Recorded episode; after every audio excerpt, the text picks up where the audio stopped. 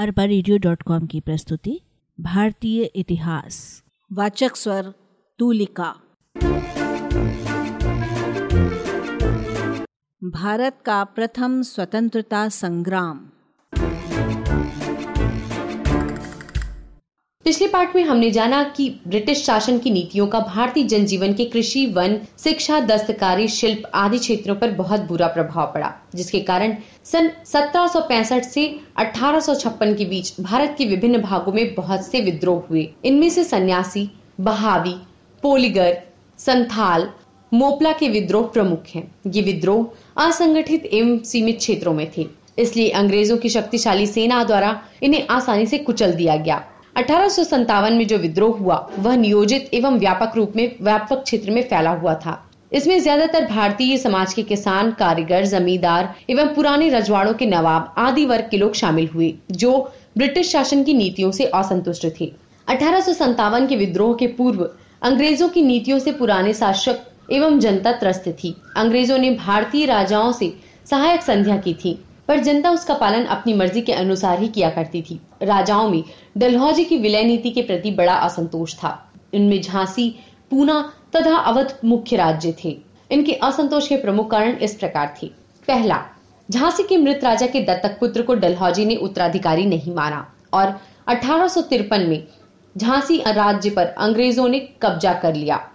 दूसरा अठारह में पेशवा बाजीराव की मृत्यु हो गई। इसके बाद उसके दत्तक पुत्र नानाजी साहब पेशवा को मिलने वाले पेंशन को अंग्रेज़ों ने बंद कर दिया। तीसरा, अवध के नवाब वाजिद अली शाह पर कुशासन का आरोप लगाकर उसके राज्य को छीन लिया गया। चौथा, अंग्रेज़ों की नई लगान व्यवस्था से जमींदारों, भूमि स्वामियों की शक्ति समाप्त हो गई। अंग्रेज़ों की इन नीतियों से शासन, सैनिक, जमींदार, भूमि स्वामी, कारीगर आदि सभी वर्ग के लोग प्रभावित हुए। जिससे उनमें असंतोष की भावना बलवती होती गई। किसानों और दस्तकारों की बदतर हालत। पिछले पार्ट में हमने जाना कि अंग्रेज़ों की विभिन्न भू राजस्व नीतियों के परिणाम स्वरूप किसानों की हालत पहले से खराब हो गई थी। उन्हें साहूकारों से कर्ज लेना पड़ता था। साहूकार बड़ी कठोरता से कर्ज वसूलते थे। किसानों को उसके लिए अपनी ज़मीन, जायदाद को भी बेचना पड़ा। इससे किसान बेरोजगार हो गए। इस प्रकार आम लोगों में कंपनी शासन के प्रति असंतोष की भावना पनपने लगी। इसके अतिरिक्त कंपनी की पक्षपात, पूर्ण चुंगी कर नीति के कारण भारतीय दस्तकार एवं शिल्पी भी बेरोजगार हो गए थे। इससे उनमें भी असंतोष की भावना पनपने लगी थी। भारतीयों की नागरिक एवं सैनिक सेवाओं में उपेक्षा। अंग्रेज़ों की नीतियों के कारण भारतीयों की कृषि, उद्योग एवं व्यापार की अवनति हुई। साथ ही अंग्रेज़ों ने भारतीयों को अपने ही देश की ऊँची महत्वपूर्ण पदों पर नौकरियों से वंचित रखा। भारतीयों को न्यायिक, सैनिक एवं नागरिक सेवाओं में केवल छोटे पदों पर ही रखा जाता था। भारतीय रजवाड़े नष्ट हो गए थे और इससे उन पर आश्रित सैनिक, कर्मचारी, दस्तकार आदि सभी बेरोजगार हो गए थे। सामाजिक एवं धार्मिक सुधारों का विरोध। कंपनी शासकों ने भारतीय समाज में प्रचलित सती प्रथा और बालिका वधु के विरोध में तथा विधवा विवाह के पक्ष में नए कानून बनाए। इन सामाजिक बुराइयों को दूर करने का विचार भारतीय शिक्षित वर्ग ने दिया था, लेकिन इन कानूनों का समाज के रूढ़ीवादी वर्ग ने भारी विरोध किया। ईसाई धर्म के प्रचार प्रसार से रूढ़ीवादी चिंतित थे। उन्होंने इसका विरोध किया। इन सब के परिणाम स्वरूप भारतीय जनमानस में अंग्रेज़ी शासन के प्रति शंका एवं अविश्वास की भावना बढ़ती गई। भारतीय सैनिकों में असंतोष। अंग्रेज़ी सेना के अधिकांश सैनिक भारतीय किसान परिवारों से आए हुए थे। उनमें बंगाल के सैनिक अपनी वफादारी के लिए प्रसिद्ध थे। अंग्रेज़ सैनिक अधिकारी भारतीय सैनिकों को हे दृष्टि से देखते थे। भारत की ब्रिटिश सेना में भारतीय सिपाहियों का अनुपात एक अनुपात पाँच से अधिक था। सेना में उन्हें अधिक ऊँचा पद नहीं दिया जाता था। गोरी सैनिकों की तुलना में उनका वेतन कम था। भारतीय सैनिकों पर तिलक लगाना, दाढ़ी रखना, पगड़ी बांधना जैसे पारंपरिक कार्यों पर प्रतिबंध था। उन्होंने युद्ध के लिए समुद्र पार पर अन्यत्र भेज दिया जाता था, जबकि समुद्र पार करना उन दिनों धर्म के विरुद्ध माना जाता था। इससे भारतीय सेना में असंतोष आने लगा। 1856 में भारतीय सैनिकों को एनफील्ड राइफल एवं नए कारतूस प्रयोग के लिए दिए गए। इन कारतूसों को खोलने के लिए दांतों से काटना पड़ता था। सैनिकों को आशंका थी कि नए कारतूस में गाय या सुअर की चर्बी मिली हुई थी, जिसके कारण उनकी धार्मिक भावनाओं को ठेस लगती थी। असंतोष का दावा नल। 29 मार्च अठारह की बात है, जब कलकत्ता के निकट बैरकपुर की फौजी छावनी में सेना की परेड चल रही थी। इसी समय सेना के एक सिपाही मंगल पांडे ने नए बंदूक, जिसकी कारतूस में चर्बी लगी हुई थी, के प्रयोग से इनकार कर दिया। अंग्रेज़ अधिकारी ह्यूसन ने उसे इन बंदूकों एवं कारतूसों के प्रयोग करने का आदेश दिया, किंतु मंगल पांडे ने आदेश नहीं माना तो उसे गिरफ़्तार करने का आदेश दे दिया गया। तब क्रोध में आकर मंगल पांडे ने ह्यूसन पर गोली चलाई। उसने पास खड़े अन्य अंग्रेज़ अधिकारियों पर भी गोली चला दी। देश के अन्य सैनिक छावनियों में विद्रोह जंगल की आग की तरह फैल गया। फलस्वरूप 10 मई अठारह सौ सत्तावन को मेरठ छावनी की पूरी भारतीय पलटन ने विद्रोह कर दिया। उसने जेल में बंद अपने साथियों को छुड़ाकर दिल्ली की ओर प्रस्थान किया। रास्ते में हज़ारों लोग इन विद्रोहियों के साथ हो गए। खबर पाकर दिल्ली छावनी के भारतीय सिपाही भी इन सैनिकों के साथ आकर मिल गए। मुगल बादशाह बहादुर शाह ज़फ़र से नेतृत्व संभालने का आग्रह किया गया। विद्रोह के मुख्य केंद्र शीघ्र ही विद्रोह की आग उत्तर प्रदेश, मध्य प्रदेश, बिहार, झारखंड, छत्तीसगढ़, दिल्ली आदि स्थानों तक फैल गई। सैनिकों द्वारा प्रारंभ किए गए इस विद्रोह में स्थानीय किसान, कारीगर, जमींदार, राजा, आम जनता भी शामिल हो गए। विद्रोह का नेतृत्व। शीघ्र ही विद्रोही सेना ने दिल्ली पर अपना अधिकार जमा लिया। दिल्ली में विद्रोह का नेतृत्व सम्राट बहादुर शाह ज़फ़र के हाथों में था, किंतु इसका संचालन सेनापति बख्त खान ने किया। लखनऊ में अवध की बेगम हज़रत महल कानपुर में नाना साहेब तथा तात्या टोपे, झांसी में रानी लक्ष्मीबाई, बिहार में कुंवर सिंह तथा रुहेलखंड में अहमदुल्ला ने विद्रोह का नेतृत्व किया। छत्तीसगढ़ में हनुमान सिंह एवं वीर नारायण सिंह ने अंग्रेज़ों के विरुद्ध विद्रोह किया। यह विद्रोह काफ़ी व्यापक थे। इस विद्रोह में आम लोगों ने भी बड़ी संख्या में भाग लिया। झांसी की रानी लक्ष्मीबाई ने बड़ी वीरता से अंग्रेज़ों का सामना किया और वीर गति प्राप्त की।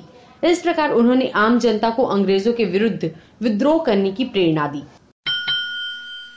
छत्तीसगढ़ में विप्लव। रायपुर ज़िले के बलौदा बाज़ार के पास सोना खान नामक स्थान है। वीर नारायण सिंह वहाँ के जमींदार थे। वे अपने जनहित कार्यों के फलस्वरूप लोकप्रिय थे। सन 1856 में सोना खान में भयंकर अकाल पड़ा। लोग अन्न के अभाव में भूखे मरने लगे।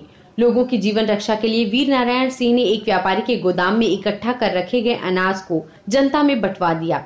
व्यापारी ने इसकी शिकायत अंग्रेज़ अधिकारियों से की, जिसके कारण वीर नारायण सिंह को गिरफ़्तार कर रायपुर की जेल में बंद कर दिया गया।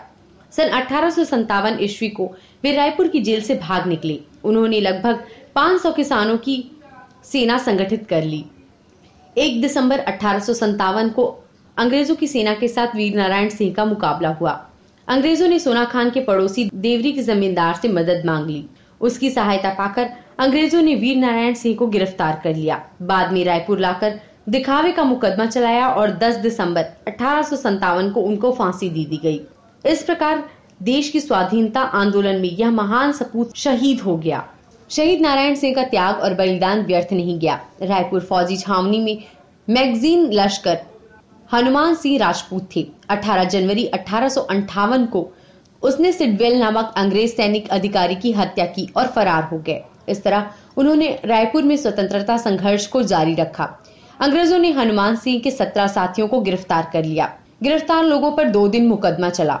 उन्हें सेना से बगावत करने एवं राजद्रोह करने के आरोप में 22 जनवरी अठारह को सैनिकों को जनता के समक्ष सार्वजनिक रूप से फांसी पर लटका दिया गया। वे शहीद थे सर्वश्री गाजी खां शिव नारायण गुलीन अब्दुल हमाद, पन्नालाल, माता दीन बलिहू ठाकुर सिंह अकबर हुसैन, लाल सिंह, परमानंद, बदलू, दुर्गा प्रसाद शोभाराम नूर मोहम्मद, देवदीन एवं शिव गोविंद। इस विद्रोह में सभी जाति और धर्म के लोग शामिल थे। इससे प्रमाणित होता है कि इस अंचल में राष्ट्रीय हित की भावना सर्वोपरि थी। आंदोलन की असफलता। सन अठारह ईस्वी का विद्रोह भारत के व्यापक भूभाग में हुआ। किंतु अंग्रेज़ों की सत्ता का अंत करने में सफल नहीं हो सका। इसके कई कारण थे। विद्रोहियों के बीच केंद्रीय नेतृत्व का अभाव था। विद्रोहियों के पास पर्याप्त मात्रा में हथियार भी नहीं थे। इस समय के शिक्षित वर्ग एवं अधिकांश रजवाड़े विद्रोह में शामिल नहीं हुए। यह विद्रोह भारतीयों के लिए प्रेरणादायक सिद्ध हुआ। इससे भारतीय जनता में राष्ट्रीयता एवं चेतना का संचार हुआ। साथ ही अंग्रेज़ी शासन को गहरा धक्का भी पहुँचा। इस विद्रोह से यह स्पष्ट हो गया कि भारतीयों के मन में ब्रिटिश सत्ता के प्रति व्यापक असंतोष की भावना है। लोगों के मन में यह भाव पैदा हो गया था कि उनका देश कंपनी शासन के हाथों में सुरक्षित नहीं है। निसंदेह ये भारतीयों का एक देशभक्तिपूर्ण, परंतु असंगठित विद्रोह था, जिसका भय अंग्रेज़ों को सदैव सताता रहा। इसके फलस्वरूप भारतीय राजनीति में राष्ट्रवाद का विकास हुआ। अठारह का भारत सरकार अधिनियम।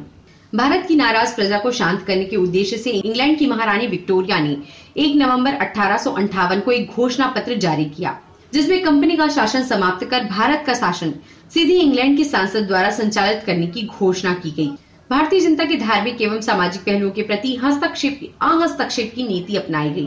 प्राचीन परंपराओं का संरक्षण एवं सम्मान का आश्वासन दिया गया। सैद्धांतिक रूप से रानी विक्टोरिया का यह घोषणा पत्र बहुत महत्वपूर्ण था। अब गवर्नर जनरल वायसराय कहा जाने लगा, जो ब्रिटिश सम्राट के प्रतिनिधि के रूप में भारत का प्रमुख प्रशासक होता था। अरबा रेडियो डॉट कॉम की प्रस्तुति भारतीय इतिहास।